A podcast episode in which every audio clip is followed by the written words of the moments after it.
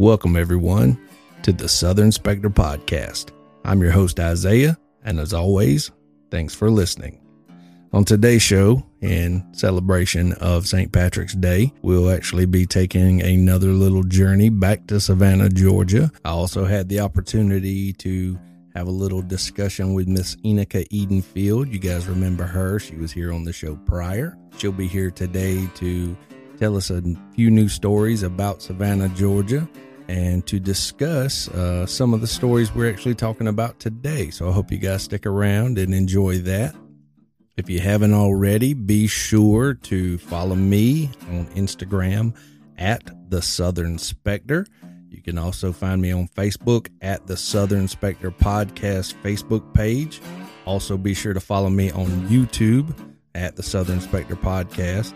Also, I just recently dropped a new trailer for my new show, a new podcast I have coming along known as the Southern Spoonful Podcast. And you can actually find me on Instagram as well to keep up with the latest and greatest with that new venture that I have. And you can follow me at the Southern Spoonful Podcast. I also like to do a few shout outs, beginning with Mr. Warren Peay. He's the musician that wrote and recorded the intro and outro for the Southern Spectre podcast. And uh, he does amazing work. He's a very talented young man. If you'd like to hear more from him, please go follow him on TikTok at Warren Peay. W A R R E N P E A Y. Also, want to give a shout out to Lucky Duck Soap. This guy, uh, this stuff is amazing, guys. It's made in small batches from all natural ingredients and it's really hard to beat. It lasts for a long time. The scent is very lasting. It's very pleasant. Like I said before, my wife uses some by our kitchen sink. It's rosemary and lemon. It smells exactly like a kitchen should. And I actually just uh, popped open a new bar of Carolina Fresh. And that's exactly what it is. It's a fresh go to scent. It's that type of scent that really wakes you up in the morning and it smells it's very clean scent it's, it's awesome stuff. So if you head over to lucky duck soapery and soapery is s-o-a-p-e-r-y dot com then you can have uh, you can order your very own lucky duck soap. And like i said they have a ton of scents to choose from. So you won't be disappointed. I'd also like to give a shout out to Lynn Riles on Instagram at Beware the Bookworm. And so that's Beware the Bookworm is B K W Y R M. If you guys are like me and sometimes you get stuck trying to figure out what you want to read next, go follow her page. She has a ton of selections and she's very engaging with her audience. She always is willing to lend an ear and to listen to you guys' feedback she she's amazing at what she does. She does a really great job and if you're stuck trying to find something good to read, she'll definitely help you out of a jam. So be sure to go follow her as well. All right, everyone, since we're so close to St. Patrick's Day, consider this the St. Patrick's Day edition of the Southern Spectre podcast. And keeping with tradition, I'd like to now offer you an Irish blessing. May love and laughter light your days and warm your heart and home. May good and faithful friends be yours wherever you may roam. May peace and plenty bless your world with joy that long endures. May all life's passing seasons bring the best to you and yours. Happy St. Patrick's Day, everyone. Now, on with the show.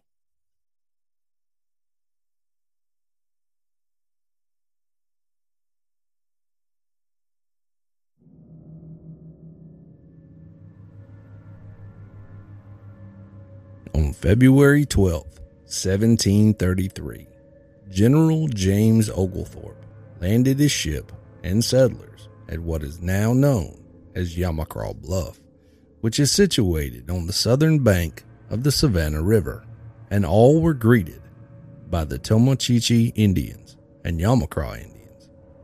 It was on this day that the city of Savannah was founded, along with the colony of Georgia. The plan was known as a scorched earth policy. forces would destroy military targets as well as industries, infrastructure, and civilian property, which in turn would completely devastate the Confederacy's economic status and networks of transportation. Union Army Commander Lieutenant General Ulysses S. Grant, along with Major William T. Sherman, believed that this strategy could be a turning point of the war if performed correctly. On November 15th through December 21st, 1864, Major William Sherman would lead his Savannah campaign, or better known as Sherman's March from Atlanta, Georgia to Savannah, Georgia. Sherman believed, without a doubt, that this tactic could be carried out, but President Lincoln and General Grant had their doubt. However, Grant entrusted Sherman's decision making and on November 2nd of 1864 sent Sherman a telegram simply saying, quote, Go as you propose, end quote. Sherman set the scene for their departure in his own memoirs, as told in the following quote, We rode out of Atlanta by the Decatur Road, filled by the marching troops and wagons of the 14th Corps, and reaching the hill just outside of the old rebel works, we naturally paused to look back upon the scenes of our past battles. We stood upon the very ground whereon was fought the bloody battle of July 22nd, and could see the copse of wood where McPherson fell.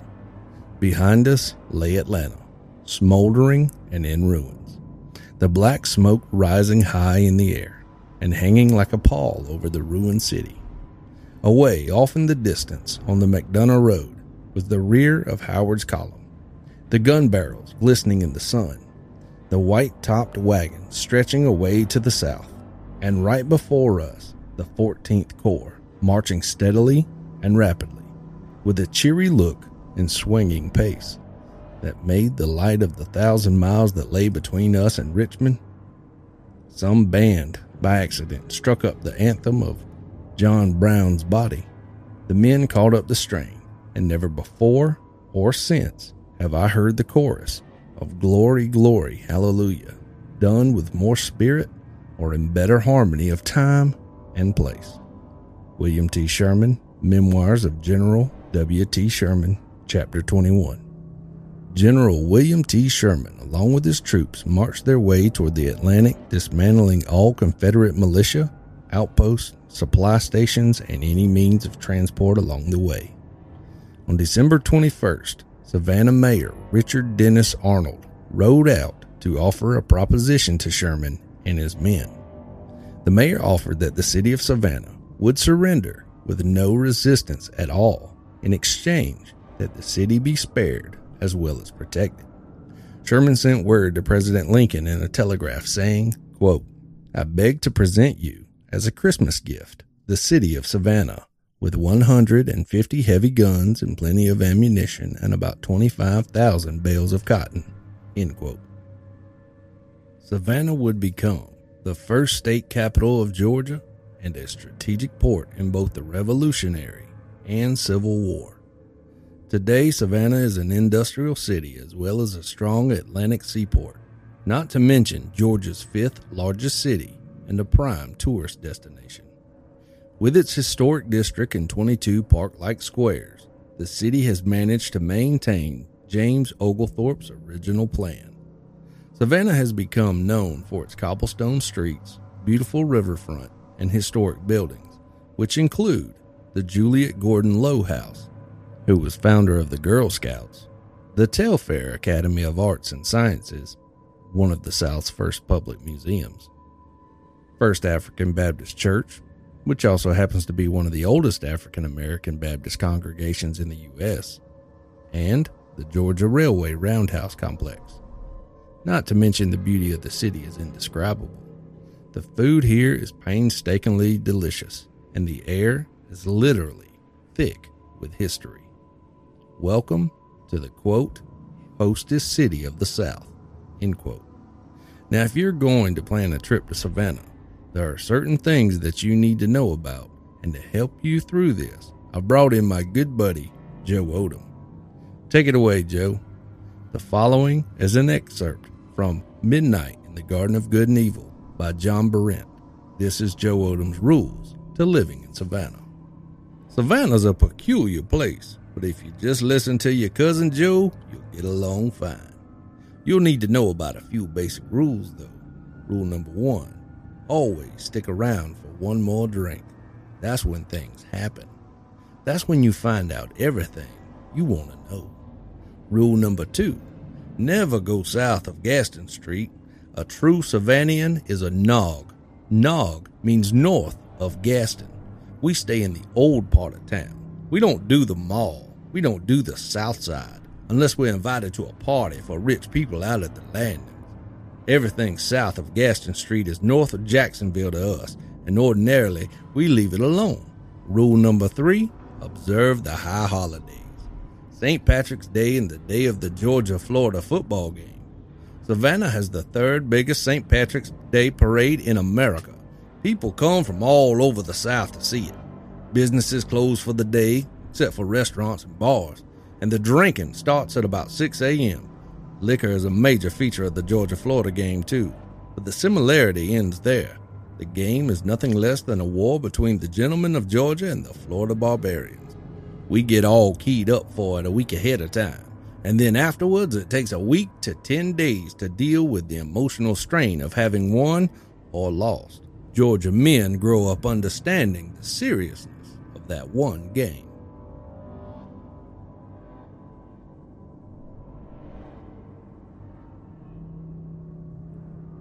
Maybe it's the moss draped oaks that line the avenues that disperse some sort of scent or effervescence that ensnares the senses. Perhaps it's the cobblestone, brick laden streets that lie underfoot, that allow memories that aren't our own to ascend into our shoes and climb their way up our legs, through our torso, and divulge themselves into our brains. Wouldn't put it past something being in the water or the alcohol. Hell, maybe even the food. Perhaps, as it were, one too many beignets over at Huey's. No, I don't believe it to be anything of this world. This city doesn't feel like any other place I've ever been. It feels as though something far off, something out past where neither our eyes nor telescopes can roam, is calling, calling us back to a time long forgot but oh so well remembered like a full glass of water, so top heavy. It's on the cusp of spilling over and drowning us all, but yet it doesn't. Pure controlled chaos. Maybe it's those things that we can't see, smell, or taste. Those things that some folk don't like talking about. Those things that we happen to see manifest just outside our peripheral. The wind that blows when no windows are open the soft spoken tones that reverberate off the walls even though no one in the room has uttered. It's that chill to the bone that raises goose flesh on your arms and then trickles down your spine. Those things that hide in the shadows and don't wish to be seen, but rather heard. Those things that go bump in the night. Those things that strike fear into men's hearts. Those things that can't be shaken nor stirred. Those things that call from the back of our minds it's here in Savannah where these things make themselves known. Down to River Street, through the Factor's Walk, down through the squares, past the old Mercer House, yes, over the green grass of Forsyth Park. It's all here, neatly jumbled. So join me as we take a stroll on the darker side of Savannah, Georgia.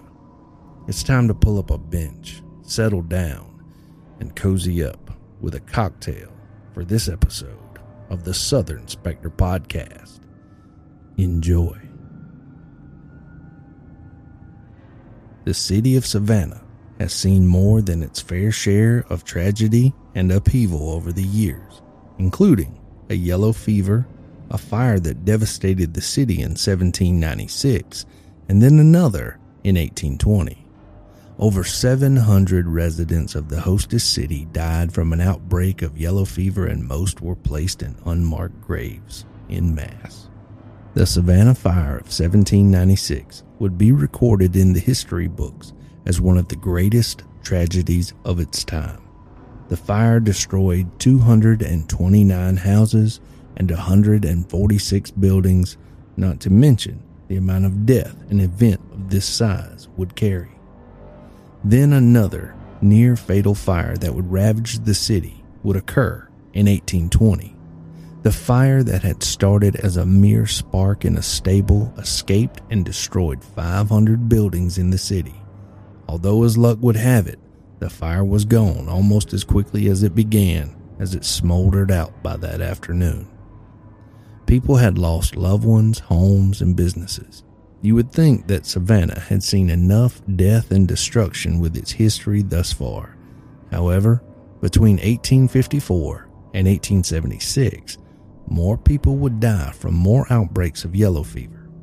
Throughout all of this, the good people of Savannah lost so much, but the one thing they clung to more than ever was hope. They would pull themselves up by their bootstraps and face the days ahead. With so much tragedy, devastation, death, and destruction throughout its history, it's no wonder Savannah has been rewarded the title of Most Haunted City in America.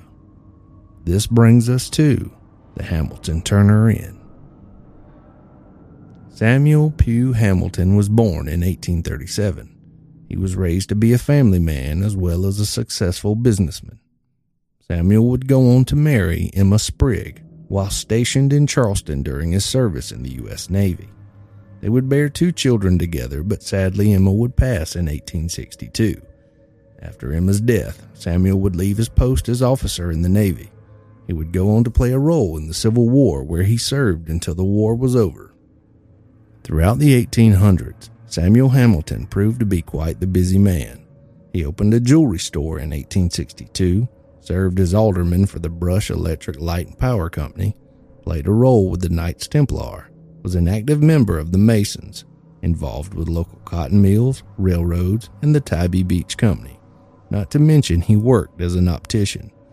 If all this weren't enough, Samuel would be elected to the Savannah Ice Manufacturers and Artesian Ice and Storage Company, where he served as president and treasurer to each, along with giving into the Savannah Benevolent Association and attending St. John's Episcopal Church. Talk about a mouthful. Samuel indeed had more than his fair share of irons in the fire. Samuel would marry his brother's widowed wife in 1866 and in 1873 had a beautiful mansion constructed for his wife Sarah and their children. In 1883, Samuel would use his time with the Brush Electric Light and Power Company as beneficial when the Hamilton household became the first home in the city with electricity. Samuel had worked his way through the ranks and was now one of the most notable and distinguished businessmen in Savannah. Mr. Hamilton was indeed among the top tier of Savannah's elite. Known for the grandeur and magnitude of their parties, Sarah and Samuel stood out among their peers. Then, in 1898, the home was nearly destroyed by another Savannah fire, but it was the home's limestone roof that had stopped the flames from fully engulfing the residence. Dr. Francis Turner would purchase the property from Hamilton in 1915. Dr. Turner's family would live in the home until 1926, the home would become a boarding house for nurses of the Marine Hospital in 1928. Dr. Turner and his family would move back to their beloved home sometime in the 1940s. Dr. Turner would use a portion of the home to set up his practice. The Cathedral of St. John the Baptist sought out property to build a play area for a nearby school. They set their sights on Dr. Turner's home. So in 1965, Dr. Turner sold the home to the church and the home was set for destruction. However, the Historic Savannah Foundation stepped in in 1955, and after many years of debate and negotiating, the home had been saved.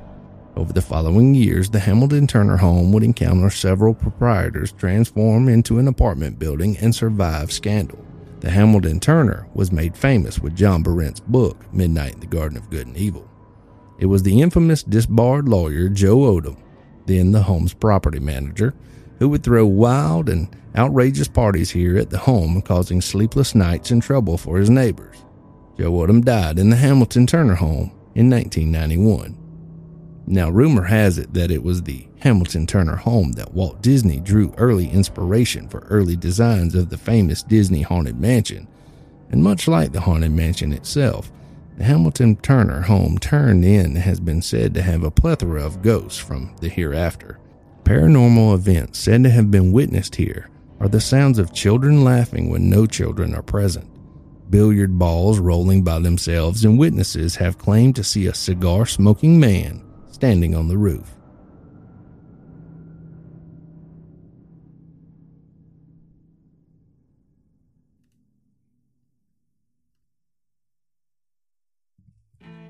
This brings us to our next stop along our tour of Savannah, the 1790 Inn and Restaurant.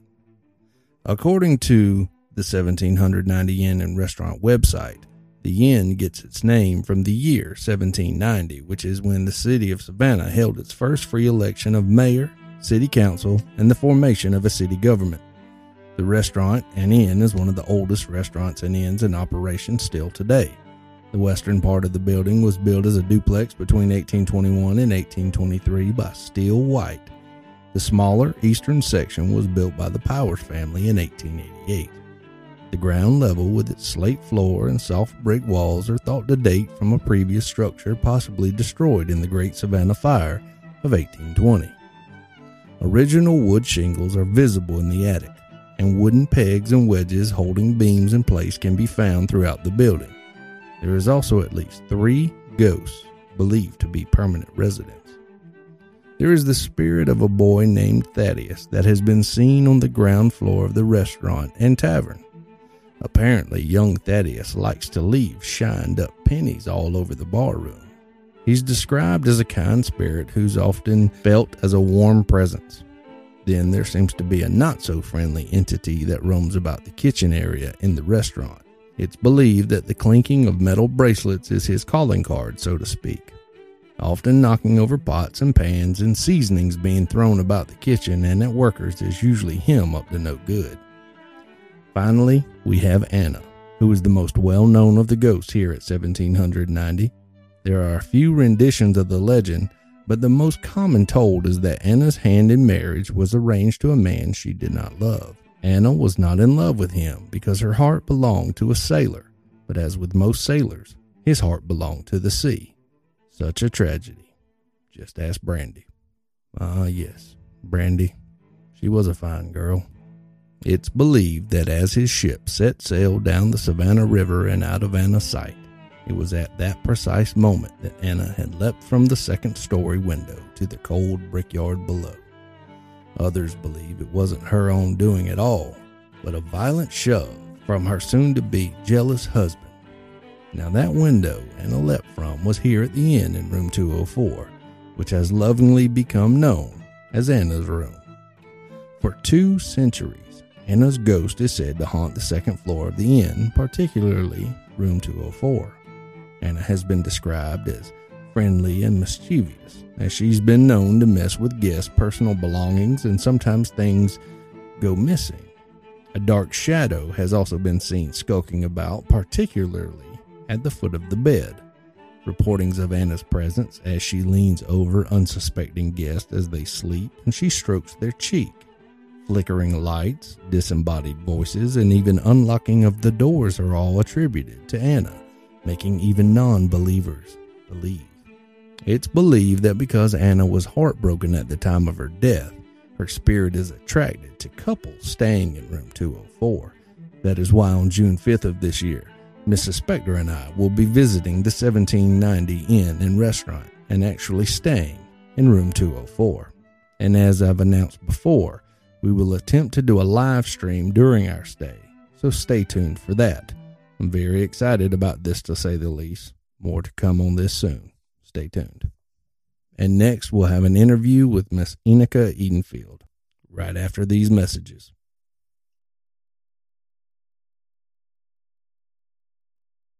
All right, ladies and gentlemen, I have Miss Enocha Edenfield here with me from Savannah, Georgia.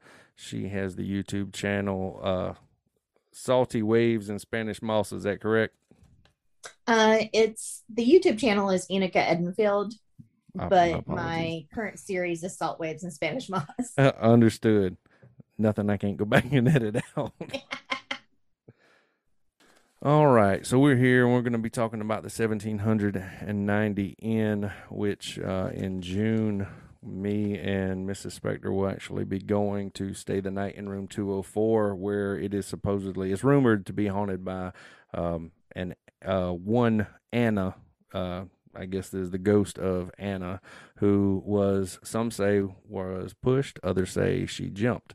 Uh, so let's see here if we can dive on into this a little bit more. So the 1790 Inn, uh, it is the possibility that it got its name from when the city of Savannah actually became the city of Savannah, and it was the formation of a city government. It, it's rumored to be one of the oldest restaurants and inns in operation still today in the city.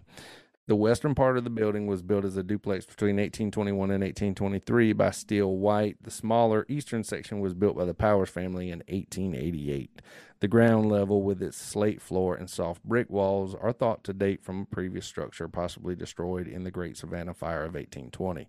Um, so basically, like me and uh, Miss Enocha here were just discussing, was that this was when it was first built it was not all built at once. It was built in different sections and as it progressively became bigger over the years then i guess at some time later on it actually all became one. Is that correct? That's what i've been told. Understood. So speaking of what you've been told can you tell us uh, what is it that you've actually heard or witnessed or actually seen uh, from the 1790 inn. Have you ever actually been inside and taken a walk around or anything? Mm-hmm. Uh, there is, so there's the inn, and then on the lower f- floor, there's the restaurant and bar. And I've gone into the bar a few times. Okay.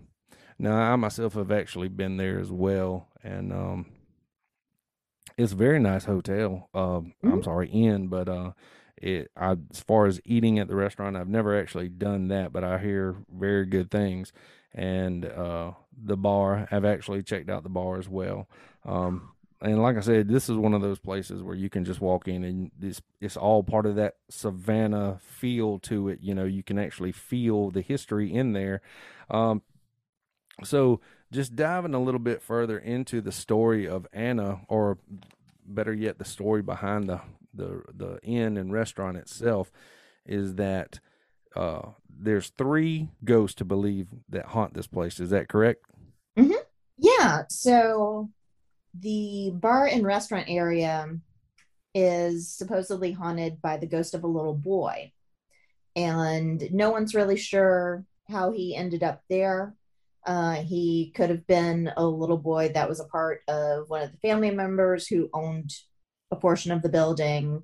Um, but he's very playful and will sometimes like play little tricks on people, like tug on their clothes. Uh, I've heard that he throws pennies at people sometimes. and uh, one of my friends used to be a bartender there. And she had had some encounters with him, and she wasn't really too worried about him. Now, the ghost in the kitchen is a little scarier. Uh, that is a female presence. Some people believe that she was a enslaved woman who worked there. Once again, no one's actually 100% on that. Uh, but she can terrorize people in the kitchen, throw things around, uh, move things, uh, break dishes, that sort of thing.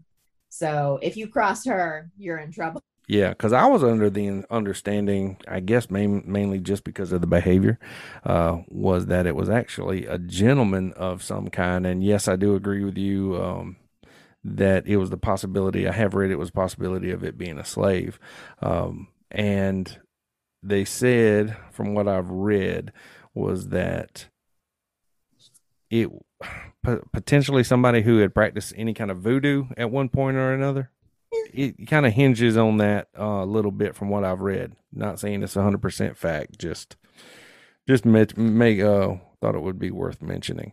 But yeah, there's no definitive answer on that. See, over over in this area, we don't really have voodoo. We have hoodoo. Okay. voodoo has more Catholic influences because mm-hmm. of its because of the influx of people in Louisiana. Right. And so that's that's the, the voodoo side. Hoodoo pulls more from the African mysticism, like Baptist. Right. Uh, symbolism as well. Um, that's my understanding of it. right. I understand because see that was i think that was one of the biggest things you know not saying it's 100% accurate but the movie in the midnight the garden of good and evil when they they say they go into the cemetery a lot of folks think that they went to uh, bonaventure but in fact mm-hmm. they had went to a uh, a different cemetery that was actually located in beaufort county so they actually went back and uh, actually went to a different, completely different one that wasn't even located in the state, as a matter of fact. So, yeah, just thought mm-hmm. something I found interesting. But uh, yeah, I've actually heard, and I thought about doing a whole show on that as well about Doctor Buzzard and everything down in Beaufort mm-hmm. County. So, um, that's an interesting story unto itself. Uh, okay, so now we get to the main, our main protagonist here, uh, Anna.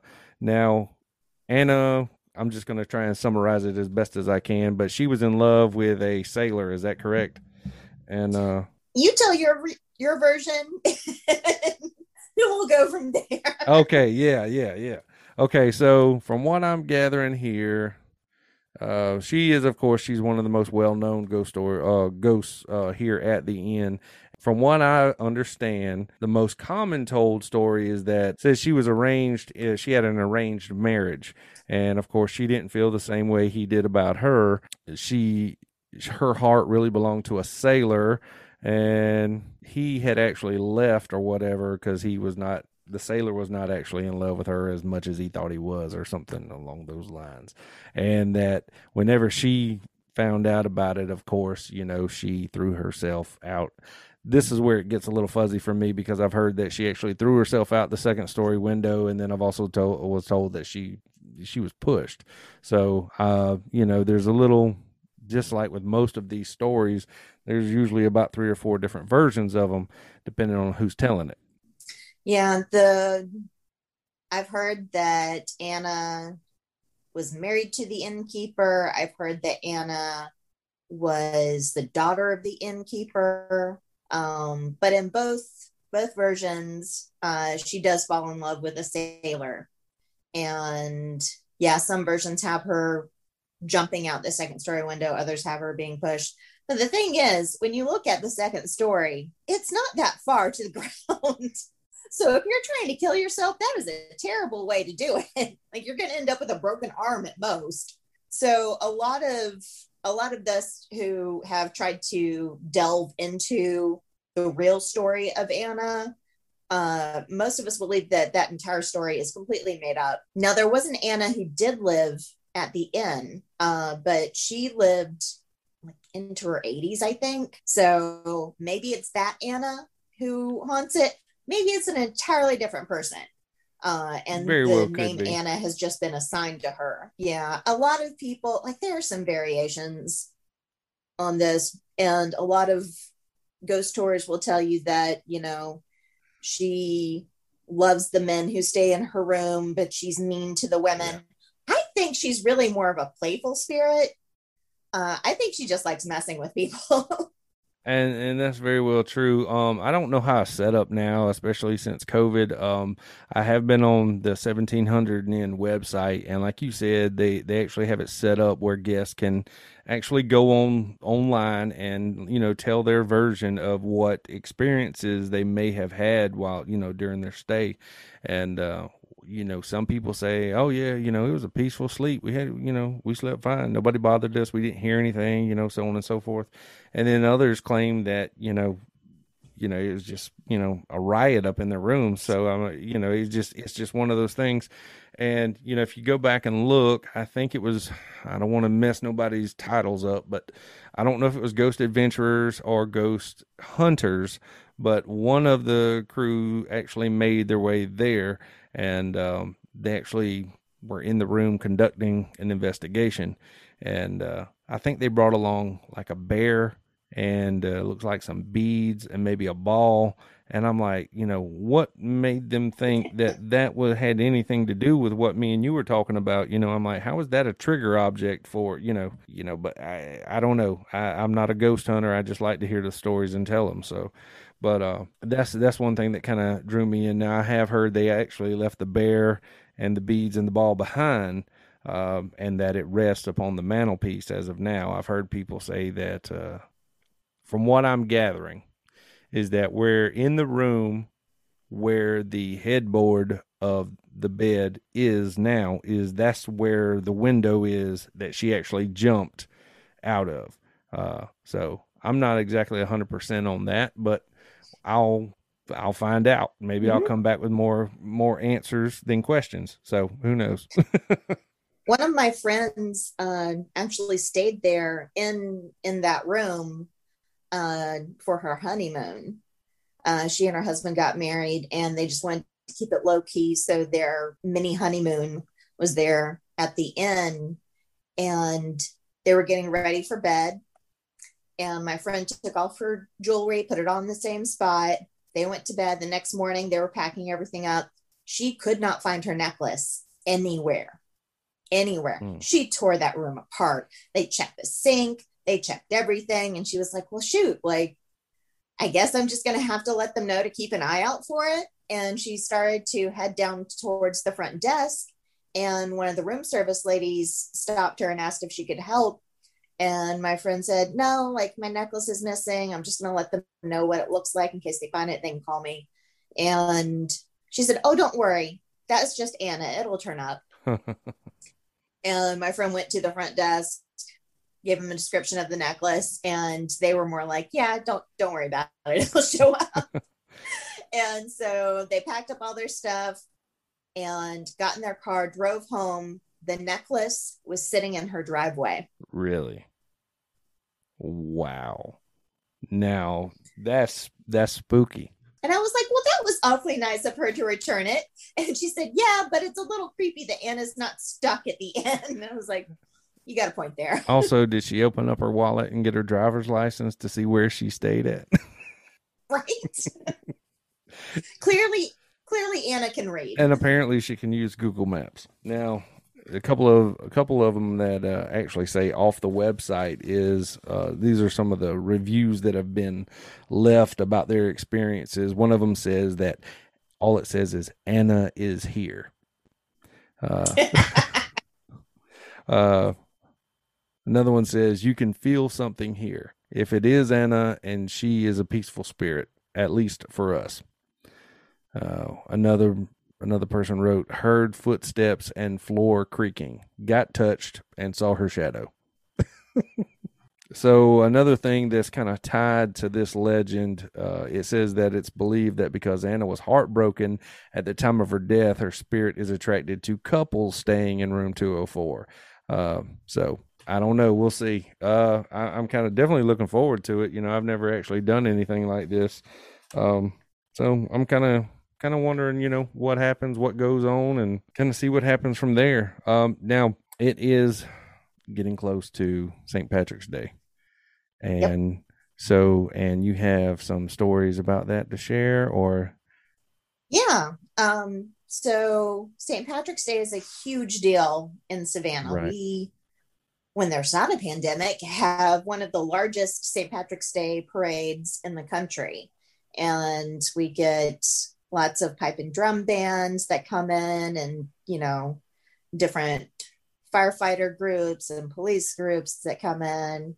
And it's it's a fun celebration. Right. and nowadays like savannah celebrates its irish heritage but when savannah was first founded it was an english colony. And so you know the irish not so welcome then. But after savannah was founded some Irish people were trying to come over to the new land, get a fresh start. And so some of them became indentured servants. Right. And one such person was a young girl named Alice Riley. She was a teenager. And she came over uh, shortly after Savannah was founded. and she was assigned to a farm out on what is now Hutchinson Island. Okay. And so it's right there on the Savannah River. Right. Unfortunately for her, the person she was assigned to was kind of a sleaze bag. Mm. Uh, like from what I've read, like no one in the colony liked him at all. And so his name was William Wise. William Wise. And he he had come over from England, was one of those people who was always sort of trying to work his way around the rules. The most famous story told is that when he was coming to Savannah from England, that the woman who accompanied him, who he told everyone was his daughter, was actually a prostitute. oh goodness.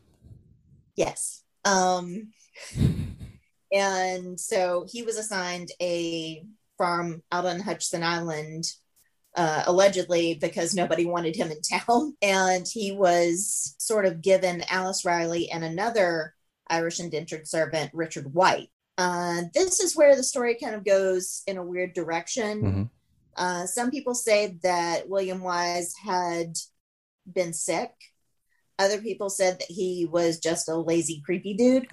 Either way, uh, Alice was charged with bathing him Okay. and like picking the knots out of his greasy hair. Ooh. Uh, and sometimes Richard White would help her.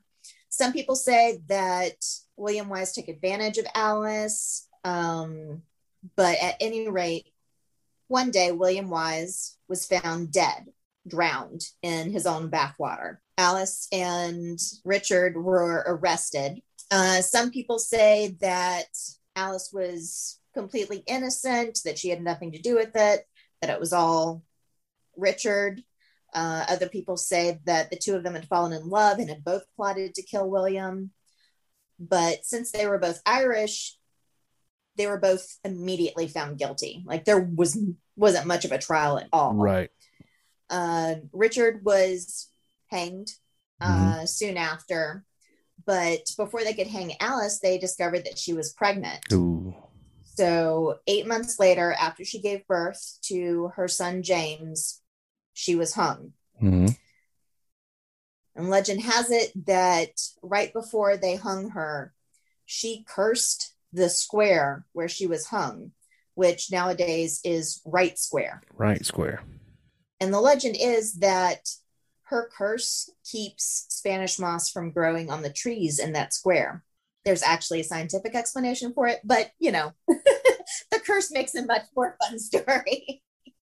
but Alice's ghost is still seen today. Uh, unfortunately for her child, the child, I guess, was sickly Mhm. and died about two weeks Mm. after Alice did Right.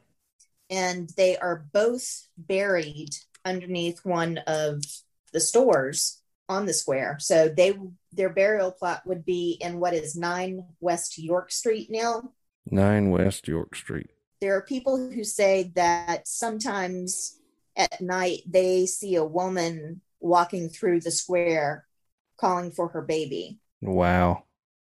That's kind of creepy. and she's not the only ghost there. There's a normally you don't think about like a CVS being haunted, but there's a CVS pharmacy right there on the square as well. And above it is office space. Now, I moved to Savannah in 2010. hmm I have never seen anyone stay in that office space for very long. There is always a for rent sign up in that that spot. And the CVS pharmacy allegedly closes earlier than most pharmacies because it's also haunted. and I was told that that is where the old jail used to be. Okay. So Hmm. maybe Richard's hanging around the old jail. Anything's possible in Savannah. Mhm.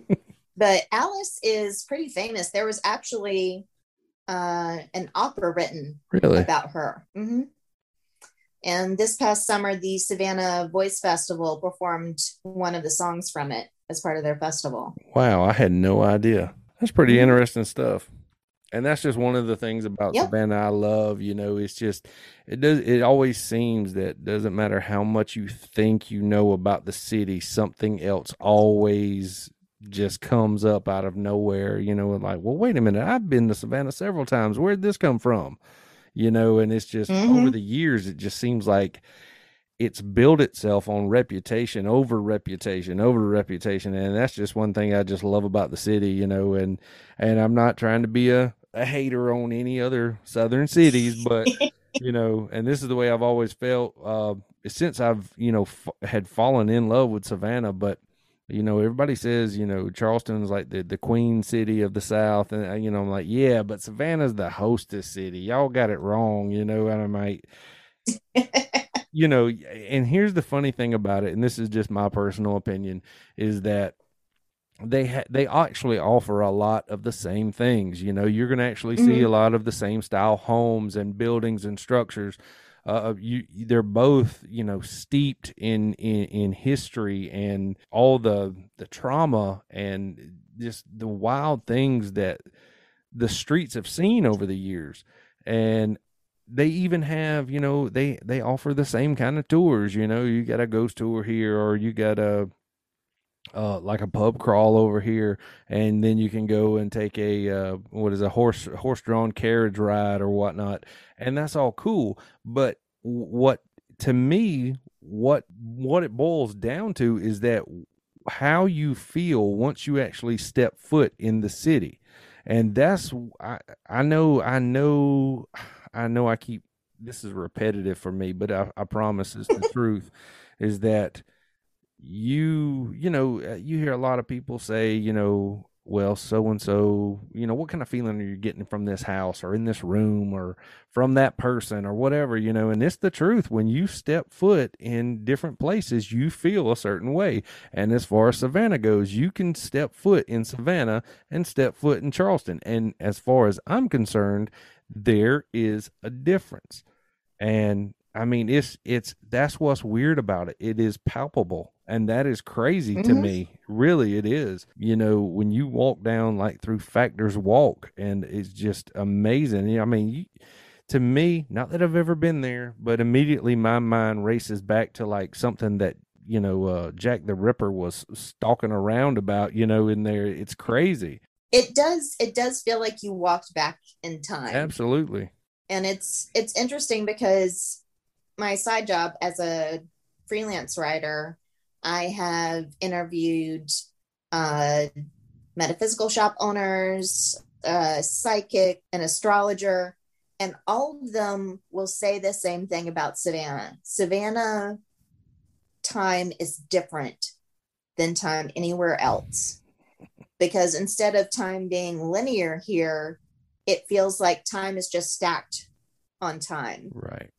So while we feel like we're in 2021 like 1776 is just like a hop skip and a jump away right and it's just like i said it's just one of those things it's it's hard to try to pinpoint one thing about the city that just it's just weird. I mean, I, I could sit here all day long and, and I'd be spinning myself in circles because I'm reiterating the same point again and again. Yeah, unless it's hard to explain to people who haven't been right. to Savannah.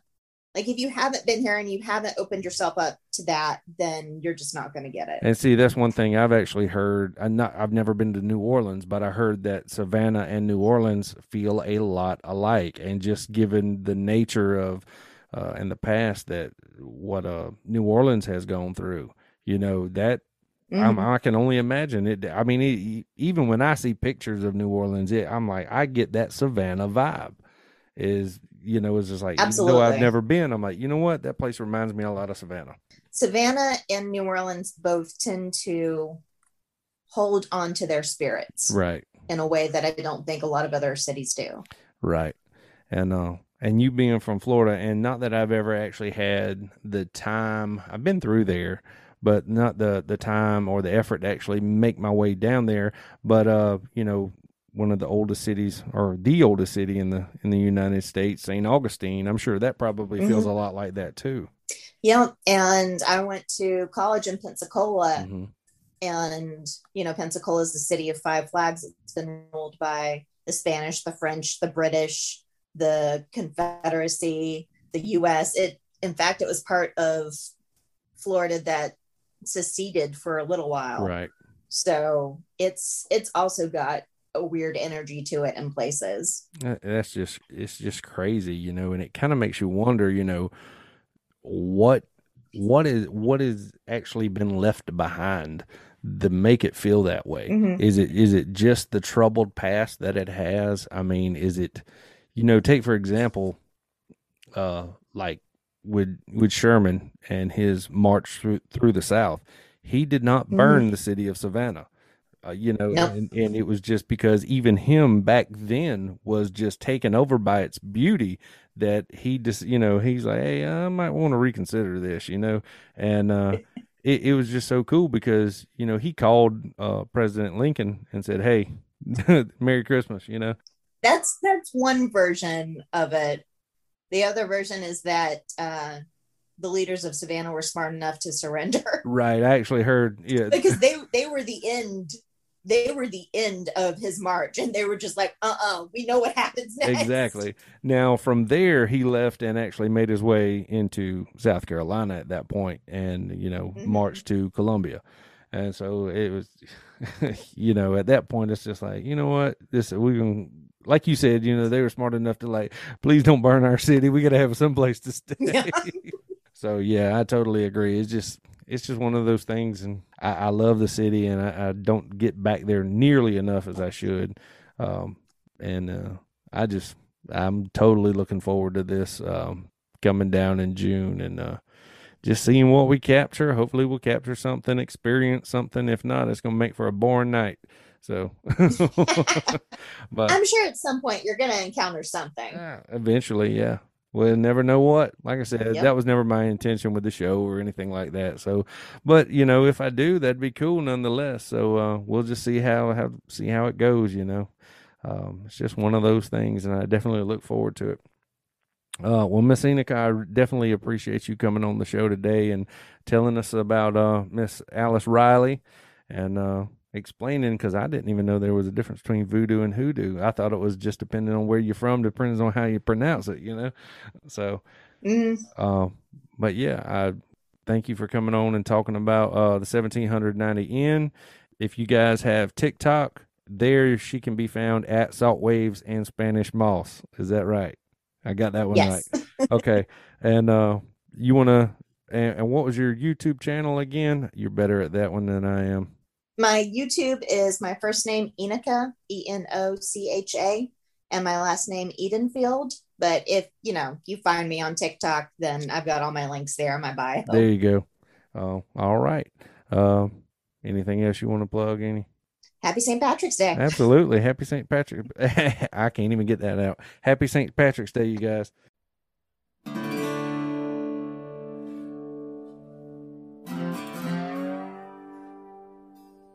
All right, ladies and gentlemen, that's going to do it for today's episode of the Southern Spectre. I hope each and every one of you enjoyed today's episode. I want to thank Miss Enocha Edenfield for coming on the show today.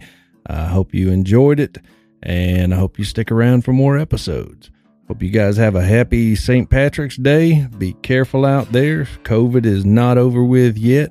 If you can, get your vaccinations. Be safe. Take care of each other and love one another.